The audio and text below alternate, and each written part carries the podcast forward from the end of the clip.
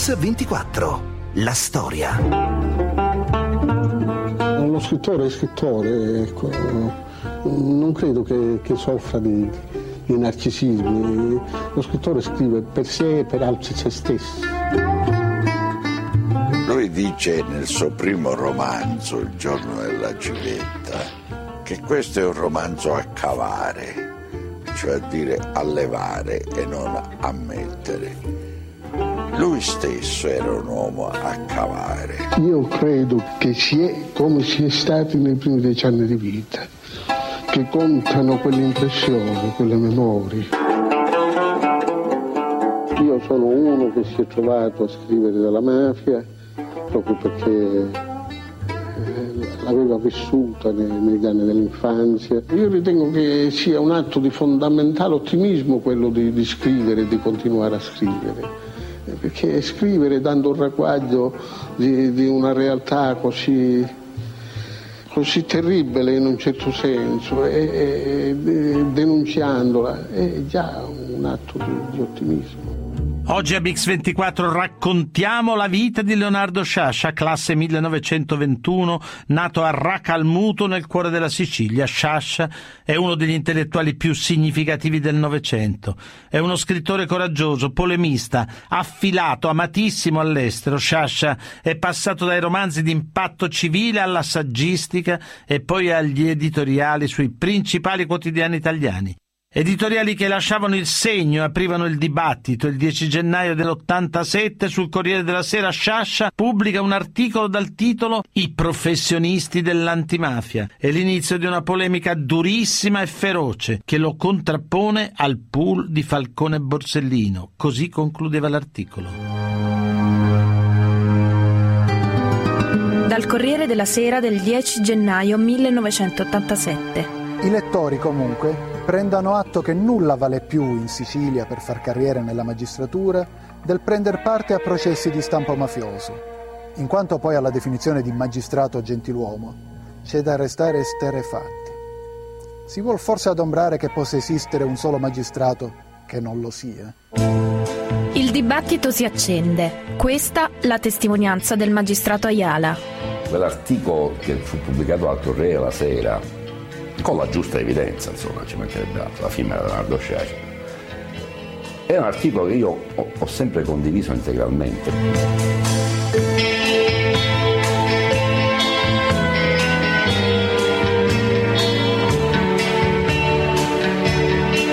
dove sbagliò Sciascia, ma lui l'ha riconosciuto, quindi mi, po- mi, posso permettere di dirlo con grande serenità. Sbagliò negli esempi che fece, in particolare in uno che riguardava Paolo Borsellino, il quale era stato da poco nominato al Consiglio Superiore della Magistratura procuratore della Repubblica di Marsala, però aveva scavalcato diversi colleghi più anziani di lui. E allora Sciascia diceva attenzione ai giudici che si occupano di antimafia per fare carriera. In nome dell'antimafia si esercita una specie di, di terrorismo perché chi dissente da certi metodi, da certe cose, è subito accusato di essere. Noi eravamo, come la stragrande maggioranza dei siciliani, sciasciani convinti, insomma, voglio dire, Sciascia per noi era un riferimento, non era solo uno scrittore i cui libri avevamo letto e ci erano piaciuti moltissimo, Sciascia era di più, molto di più. Quindi noi rimanemmo veramente senza parole. Poi ce lo siamo riletti con attenzione e devo dire la verità, siamo arrivati subito alla stessa conclusione, l'articolo era condivisibile. E un po' di rabbia per quell'esempio che non c'entrava niente. Il coordinamento antimafia non capisce che in questo paese c'è libertà di opinione, libertà di dissenso, libertà di critica. Il sindaco di Palermo, Leoluca Orlando, e il magistrato Ayala ricordano così il dibattito nato da quell'editoriale di Sciascia.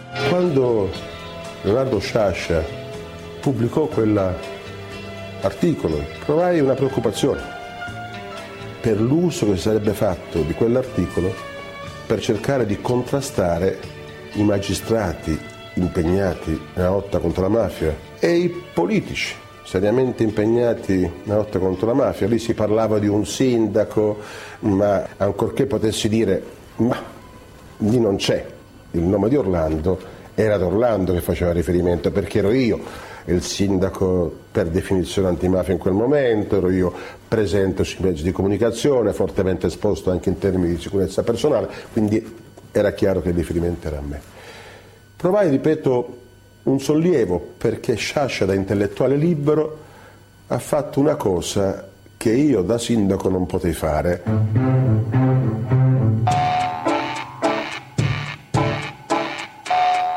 Borsellino eh, nel breve periodo di vita che gli rimase dopo l'uccisione di Giovanni Falcone eh, disse che in fondo Giovanni aveva cominciato a morire dopo l'articolo di Sciascia, ma evidentemente non si riferiva a Leonardo Sciascia, si riferiva all'uso strumentale, volgarmente strumentale, per fini delegittimatori che era stato fatto da certi ambienti della politica, dell'informazione e certi settori della magistratura. A me non, non interessa chi strumentalizza le mie opinioni. Se qualcuno le strumentalizza è dovere di, di, tutti noi di impedire che queste strumentalizzazioni abbiano effetto. Il giudice deve essere specializzato soltanto nel fare il giudice, nella scienza della legge e nella coscienza di amministrarla. È uno strumento molto delicato. Il giudice in Italia ha, dele- ha avuto delegati dei poteri molto ampi Bisogna che questi poteri li usi con coscienza, senza esibizionismi, senza clamori, perché la mafia si combatte non con la tensione delle sirene, dei cortei, e, e, e, della terribilità. La mafia si combatte col diritto. Non c'è dubbio che quando Sciascia scrisse quell'articolo eh, improvvisamente divennero sciasciane persone che non avevano mai letto Sciascia il nome di Sciascia veniva pronunciato dai difensori dei mafiosi nell'aula del maxi processo. Però quello pone sempre un tema. Un autore, uno scrittore, un intellettuale deve chiedersi qual è l'effetto delle sue parole e deve spaventarsi dalla possibile strumentalizzazione o deve avere il coraggio anche di essere strumentalizzato per dire come la pensa. Oggi a Mix24 raccontiamo la vita di uno scrittore, di un intellettuale di razza, Leonardo Sciascia, che non aveva paura di far nascere polemiche e di essere strumentalizzato. Le radici di Sciascia del resto affondano in un contesto, come lo avrebbe chiamato lui, antico e severo.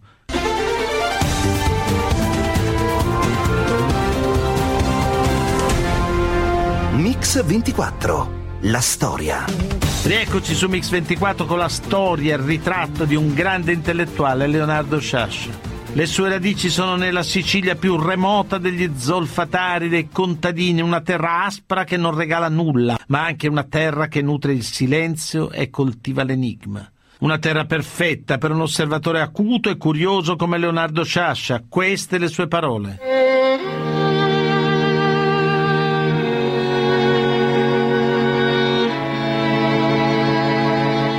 Calmuto è importante per me in questo senso.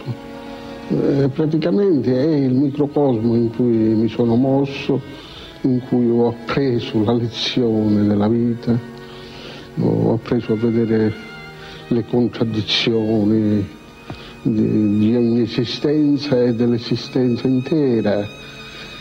Ho, ho, conosciuto il bene e il male, se così si può dire, anzi con una netta separazione proprio alla Stevenson da, da Dr. Jekyll e Mr. Hyde.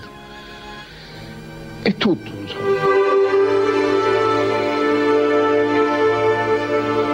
Mio padre lavorava in una zolfara eh, come contabile, mio nonno era stato capomasso in una zolfara e lo zolfataro era un tipo umano un po' diverso dal contadino aveva un senso della vita molto diverso dal contadino, un senso più spericolato, più scialacquatore in un certo senso e anche più violento. I zolfatari erano più rissosi. Ecco. rischiavano la loro vita quotidianamente lavorando in condizioni tremende e quindi eh, quando uscivano da dovrebbero fare avevano questa fame di vita che il contadino non aveva. Queste le parole che dedicava alla sua terra nel libro La Sicilia come metafora del 1984. Ho tentato di raccontare qualcosa della vita di un paese che amo e spero di aver dato il senso di quanto lontana sia questa vita dalla libertà e dalla giustizia, cioè dalla ragione. Per Sciascia, lo scrittore è prima di tutto memoria. Così lo scrittore e giornalista Pietrangelo Buttafuoco e poi il nipote di Sciascia, Fabrizio Catalano.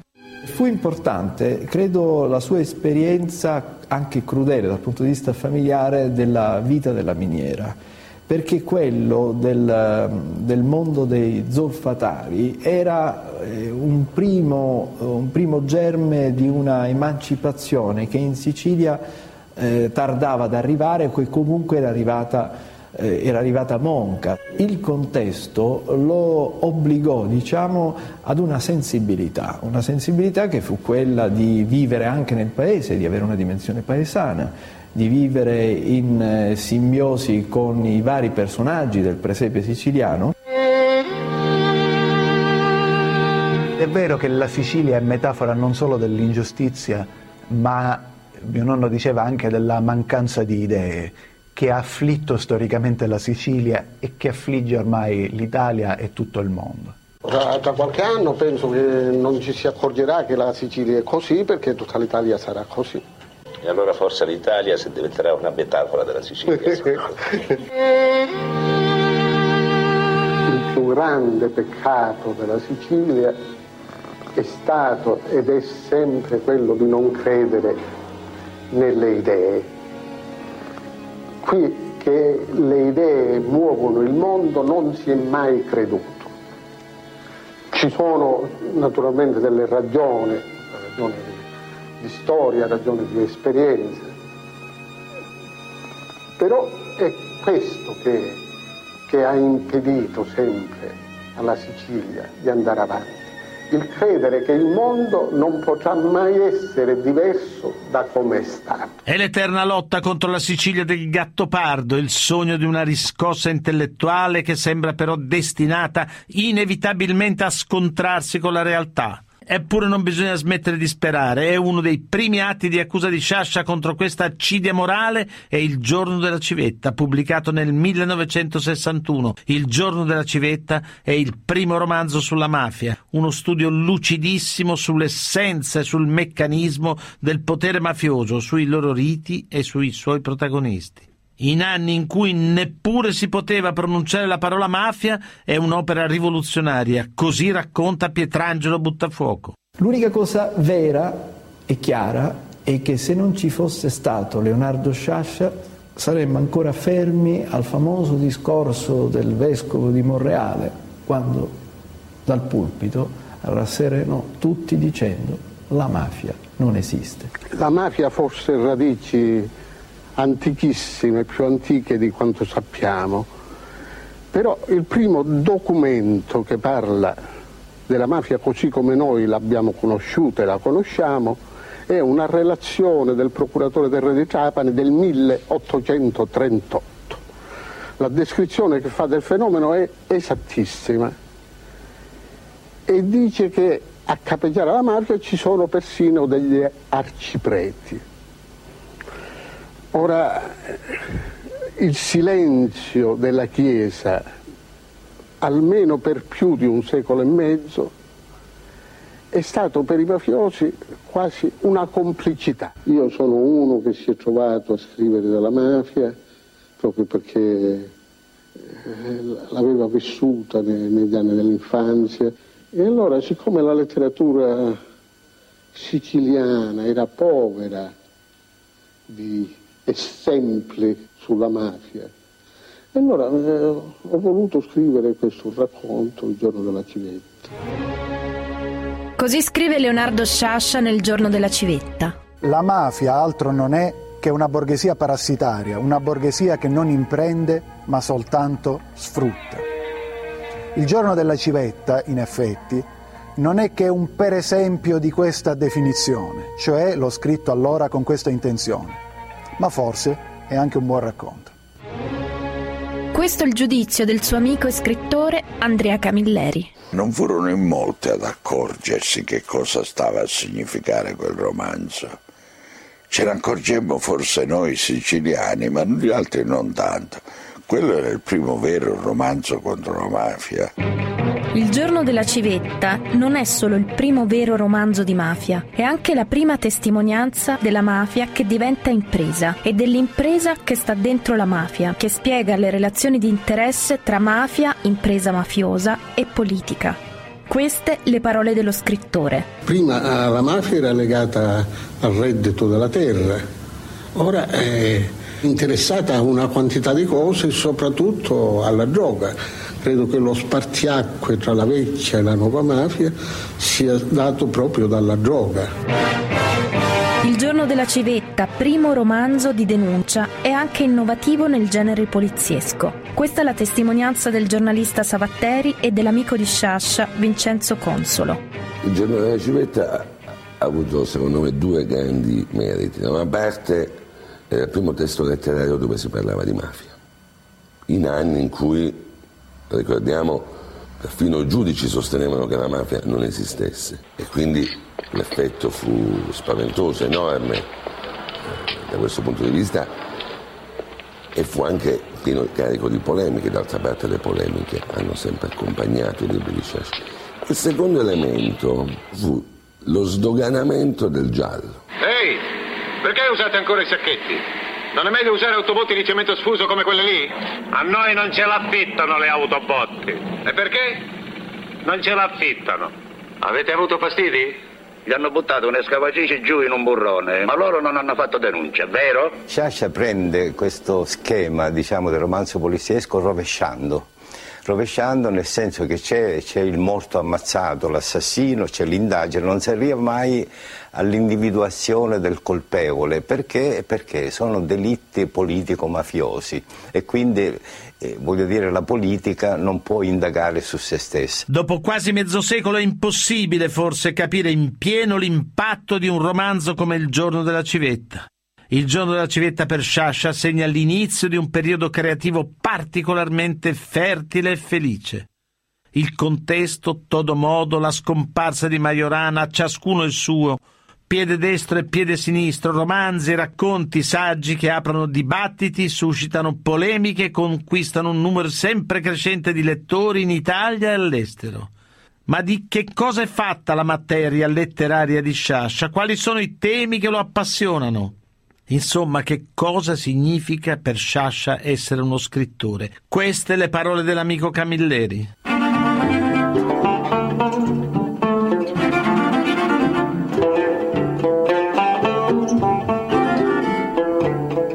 Lui non può essere uno scrittore di fantasia, non lo è mai stato. Lui è uno scrittore che parte da un dato storico e lo sviluppa secondo una tematica di impegno civile, sempre. Io scrivo dei fatti quando il necessario distacco, quando il fatto in un certo senso mi è diventato documento, quando è oggettivamente fuori di me.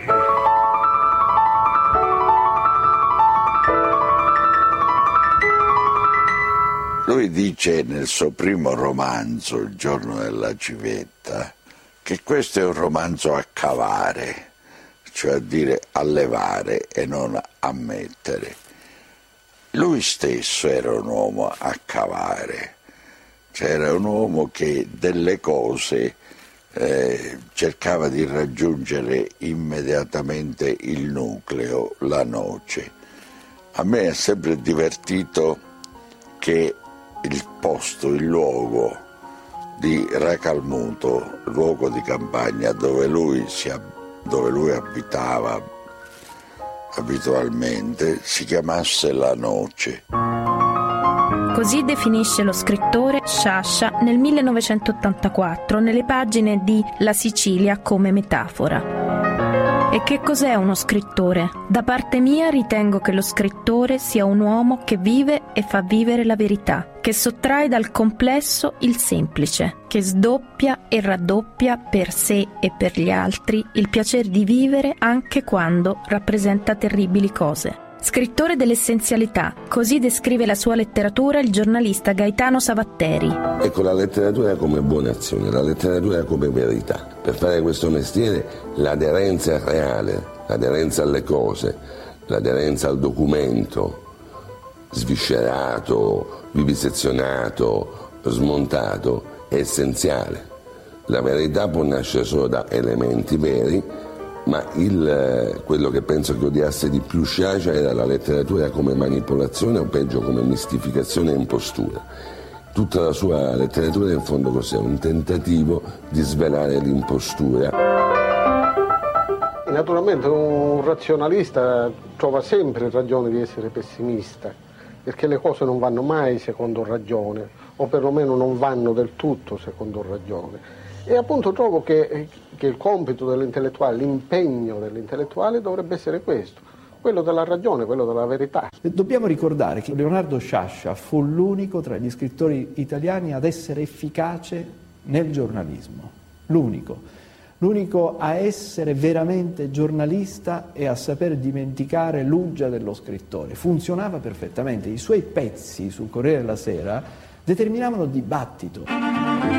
Penso che, che l'umanità, trovando Salbivio tra, tra forme di schiavitù mai viste e la giungla, a un certo momento debba arrestarsi un momento a, a ragionare. In questo sono ottimista. E se è, non si ferma? È illuminista.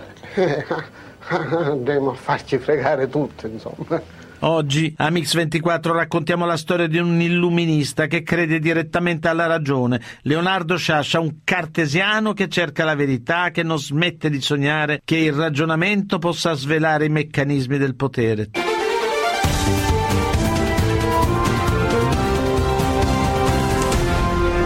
Mix24, la storia. Bentornati a Mix24 con il ritratto di Leonardo Sciascia. Nel 1975 Sciascia accetta la candidatura al Consiglio Comunale di Palermo come indipendente nelle liste del Partito Comunista. Quattro anni dopo poi il salto verso Montecitorio, questa volta nelle liste del Partito Radicale. È l'avventura di un intellettuale in politica, un intellettuale che da buon siciliano non rinuncia al paradosso, questa è la ricostruzione del giornalista Matteo Collura. Sciascia è uno scrittore che si è sporcato le mani, nel senso che addirittura ha scelto di fare politica non perché eh, per essere un fiore all'occhiello di un partito, ma per incidere sulla politica. Così fece nel Consiglio Comunale di Palermo. E così quando si candidò per le elezioni europee del 79 e nel Parlamento italiano sempre in quell'anno ne, nella, nelle liste radicali. Il ruolo di, di un intellettuale che, che entra in, in politica dovrebbe continuare ad essere quello dell'intellettuale cioè la funzione di, di intelligere, di, di, capire, di semplificare, perché mi pare che ci sia un abuso, un abuso di parole, una doppiezza di parole nel modo di fare politica che un intellettuale può contribuire a, ad alleggerire, a semplificare, a rendere più chiaro. Così parlava Sciascia e queste le sue parole che descrivevano il suo impegno civile nel suo romanzo Il contesto del 1971. In pratica si trattava di difendere lo Stato contro coloro che lo rappresentavano, che lo detenevano, lo Stato detenuto.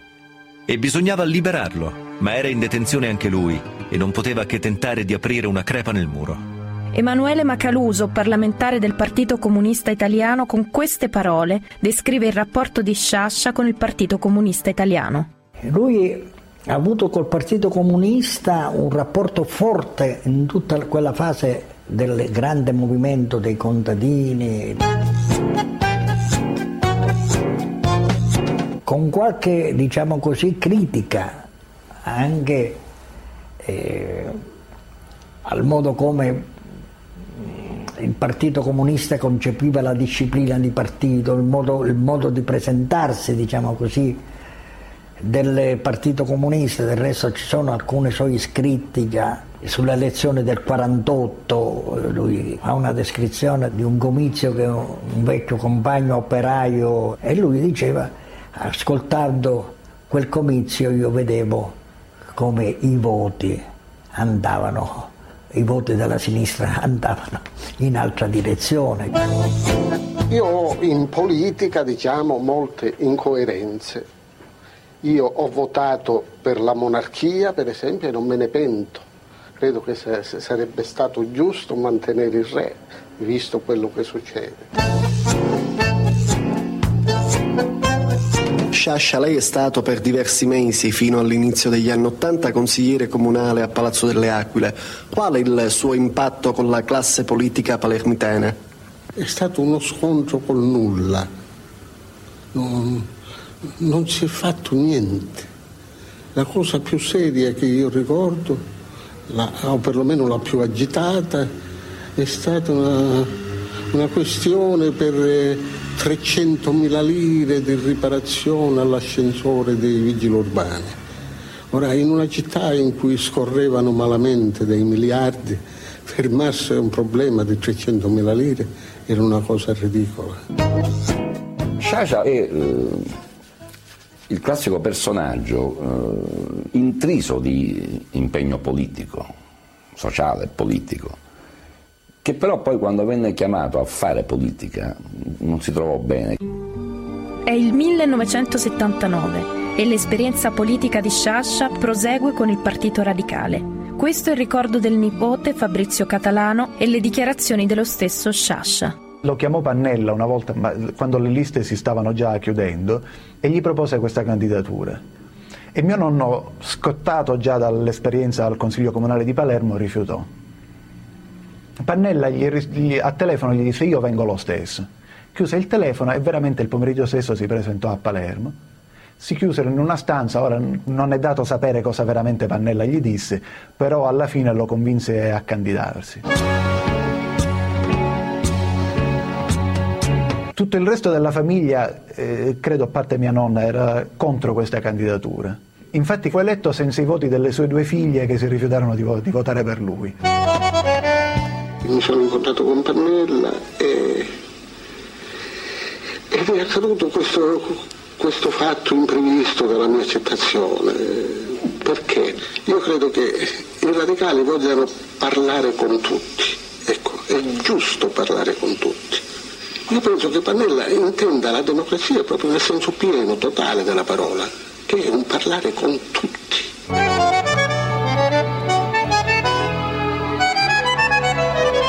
Mi ha detto Pannella mi ha convinto perché appunto quello dei radicali è il meno partito degli altri, il meno organizzato partiticamente. Sono andato a vedere da vicino come andavano le cose.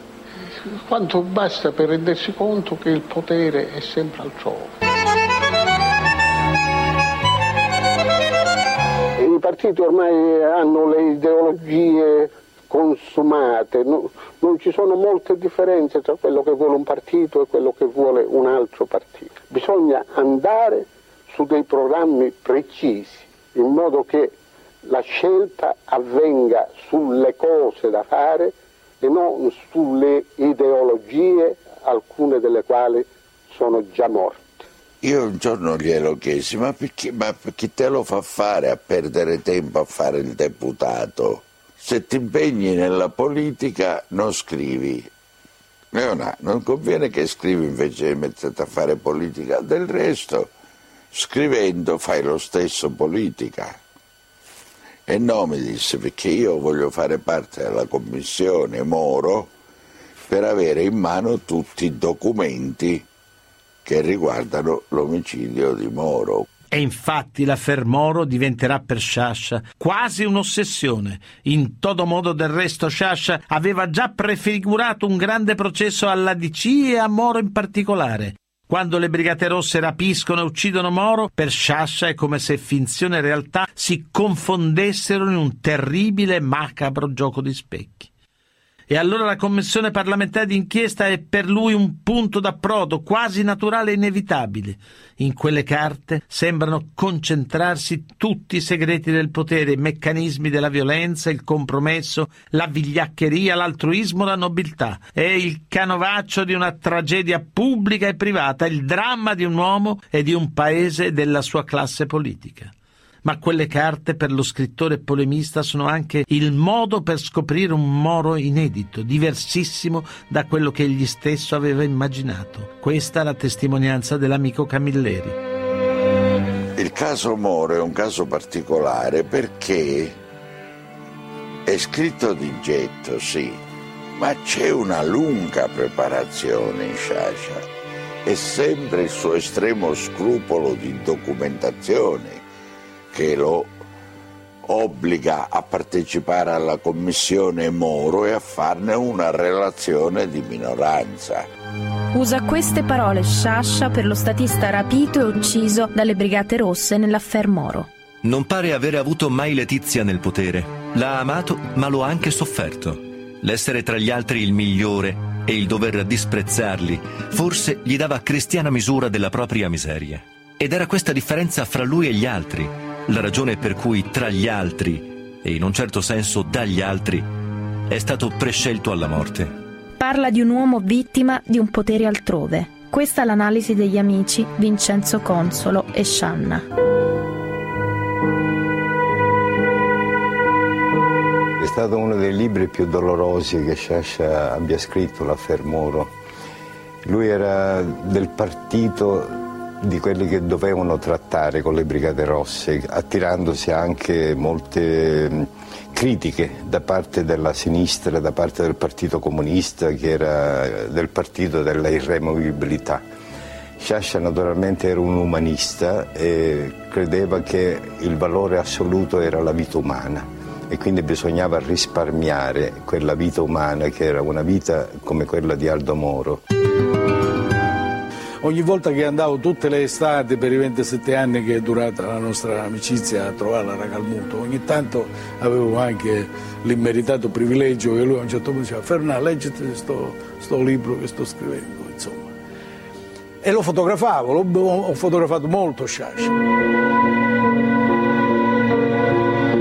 E mi sono reso conto a posteriori che, che, che, che le, le, varie facce che io ho fotografato di Leonardo eh, a Racalmuto quando scrivevo un, un, un, libro erano anche in un certo senso un po' lo specchio del libro che stava scrivendo e c'è un ritratto suo eh, di quell'estate in cui stava scrivendo la Fermoro in cui si addensavano tutte le angosce del, del, del suo partecipare a questa operazione. Una verità che dà fastidio a molte persone, quella nell'affair Moro. Ad esprimerla una persona che in vita non aveva avuto simpatia per Moro. Queste le dichiarazioni dello stesso Sciascia. Io sono dell'opinione che Moro non è stato un grande statista, è stato un grande politicante. Man mano che io andavo leggendo le cose di Moro, gli scritti di Moro, eh, man mano che lo conoscevo meglio in quello che era nella sua vita privata, negli affetti, nell'intelligenza delle cose, ho rimpianto che quest'uomo non sia stato veramente un grande statista, che quest'uomo non si sia adoperato per questo Paese proprio nel senso del grande uomo di Stato. Invece eh, lui era un uomo piuttosto scettico, piuttosto pessimista, non credeva negli italiani e tanto più non credeva nella democrazia cristiana. Oggi a Mix24 raccontiamo la vita di uno scrittore, di un intellettuale di razza, Leonardo Sciascia, che non aveva paura di far nascere polemiche e di essere strumentalizzato.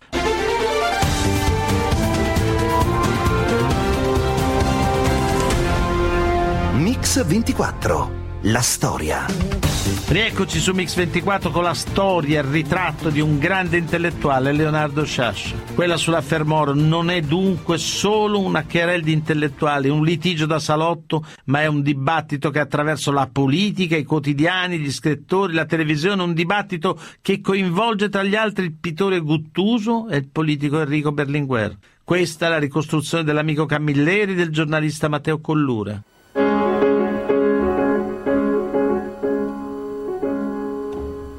Avuto rapporti sereni e rapporti molto complicati con Leonardo Sciascia. Abbiamo anche litigato. Uno dei casi di litigio fu proprio il fatto dell'articolo che lui scrisse dell'incontro con Berlinguer eh, durante il sequestro Moro. Scrisse che Berlinguer eh, trovò un Berlinguer assolutamente distrutto e che, un Berlinguer che temeva una felice collusione tra KGB e CIA. Sciascia lo disse senza, senza nessun... lo disse perché gli risultava, insomma, era, lo disse come un fatto di cronaca, insomma, riferiva a una cosa che aveva udito e visto. Berlinguer negò, perché ovviamente una definizione, una, una, una informazione del genere veniva naturalmente a imbarazzare eh, le cancellerie, diciamo così, eh, europee di quel momento. E, e Sciascia chiamò a testimoniare Guttuso perché Guttuso si trovava presente a quell'incontro a tre. Dimenticandosi o non volendo tener conto che Guttuso era membro della direzione del Partito Comunista. Quindi Guttuso prese in pieno per sé la tesi di Berlinguer e lui litigò. Perché Guttuso disse, lo scrisse proprio, mi ricordo, sull'Espresso, eh, guardate in che condizioni mi ha messo il mio amico Sciascia, dovere smentire appunto il mio amico Sciascia o il segretario del mio partito. E a Sciascia fu facile rispondere, sempre sull'Espresso, eh, beh, Guttuso potrebbe scegliere, dovrebbe scegliere, deve scegliere tra l'amicizia e il partito perché c'è un valore più alto dell'amicizia e del partito che è la verità. Basta che dica la verità e tutto si mette a posto. Ma litigò anche con me, perché io gli dissi, scusa Leonardo, quando lui mi disse bell'amico Guttuso, no Leonardo, scusa, se eravate amici fraterni come eravate, sapendo che lui è membro della direzione del partito, tu non avresti dovuto tirarlo in ballo. Mi rispose in presenza dei testimoni, voi comunisti siete tutti uguali. Così nell'83 Berlinguer risponde a Minoli sui collegamenti internazionali delle Brigate Rosse. So quel tanto che finora è stato pubblicato dai giornali. Ma lei ci crede o no? Certamente penso che determinati collegamenti vi possono essere stati, senza tuttavia che questo possa significare eh, negare la natura mh, locale, italiana ecco, ma collegamenti con chi? del fenomeno. Questo non saprei perché non ho informazioni. Non ha opinione sui collegamenti? Non ho informazioni particolari, penso che i collegamenti siano stati diversi e in diverse direzioni. Una polemica che dai giornali insomma arriva fino a faccia a faccia con Enrico Berlinguer. Ma questa, come quella dei professionisti dell'antimafia, è ancora una delle ultime grandi polemiche che vede al centro Sciascia. Il 20 novembre dell'89, dopo una lunga malattia, Sciascia si spegne a Palermo e per il suo ultimo addio lui che aveva fatto una bandiera della razionalità e del ragionamento, chiede i funerali in chiesa nella sua Racalmuto. È il paradosso ultimo di un siciliano straordinario che ha frugato nell'animo umano e che ancora oggi ci mostra un altro modo di pensare e di vedere il mondo. Questo è il ricordo dei suoi amici e parenti e le sue stesse parole.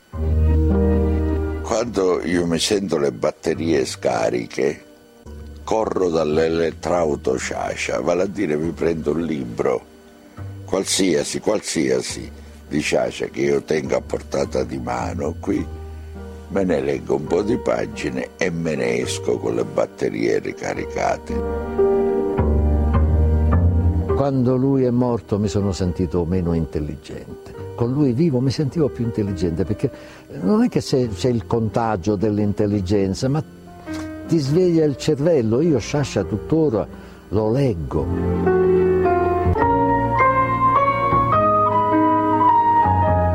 ci sedevamo fuori a fare conversazione dopo cena. E una volta mi ricordo che chiesi a mio nonno, dice, perché viviamo? E poi gli chiesi se lui pensava che esistesse una vita dopo la morte, se credeva nella religione, eccetera, eccetera.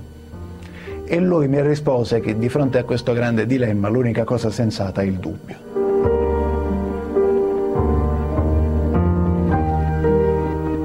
Quando seppe che stava morendo, propose di scrivere, di dettare il suo epitaffio, quello che sarebbe, sarebbe stato scritto sulla sua tomba.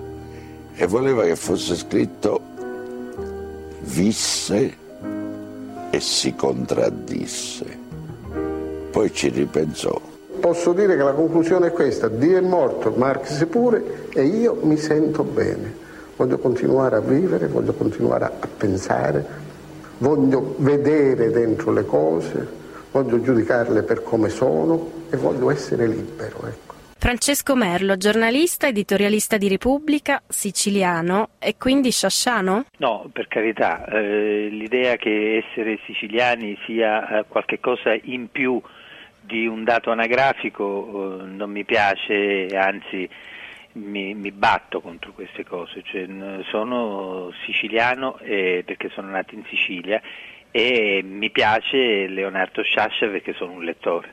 Senti, eh, perché secondo te Sciascia creava o forse crea ancora sempre una polemica? E Sciascia era sicuramente un grande polemista, la polemica era, eh, era bella eh, ed erano polemiche molto calde e molto belle, però ecco, eh, metteva l'etica al primo posto, era, è stato sempre radicale, non soltanto dal punto di vista politico, che fu la, stagio- la stagione sua più felice, ma era, ehm, andava alle radici, quindi mm. eh, era un sacerdote della forma e anche della, della, della regola. Senti, qual è lo sciascia che tu preferisci? Lo sciascia che io preferisco è il letterato cioè lo sciascia che ha. Lo sciascia che sul retro non ha data di scadenza, mm. Che invece quelli che hanno le polemiche politiche di 150 anni fa, per esempio quelle di Manzoni, nessuno se le ricorda, oppure quelle di Calvino che uscì dal Partito Comunista nel 1956 e lo fece con un racconto, nessuno se le ricorda, e nemmeno quelle di 40 anni fa di Sciascia, quindi giù le mani tutti da Sciascia io direi che salvarlo dai pataccari pelosi, no? eh, eccetera, eh, se gli rapinano l'identità eh, è molto eh, importante perché bisogna restituirlo alla letteratura. Lui diceva Dio, Dio, non Dio ha creato il mondo, ma sono i libri che lo creano. Ah. Ecco, con, ah. con, le idee della vita e della morte, del potere dell'amore, della bellezza, so, della forza, l'amicizia, il dolore.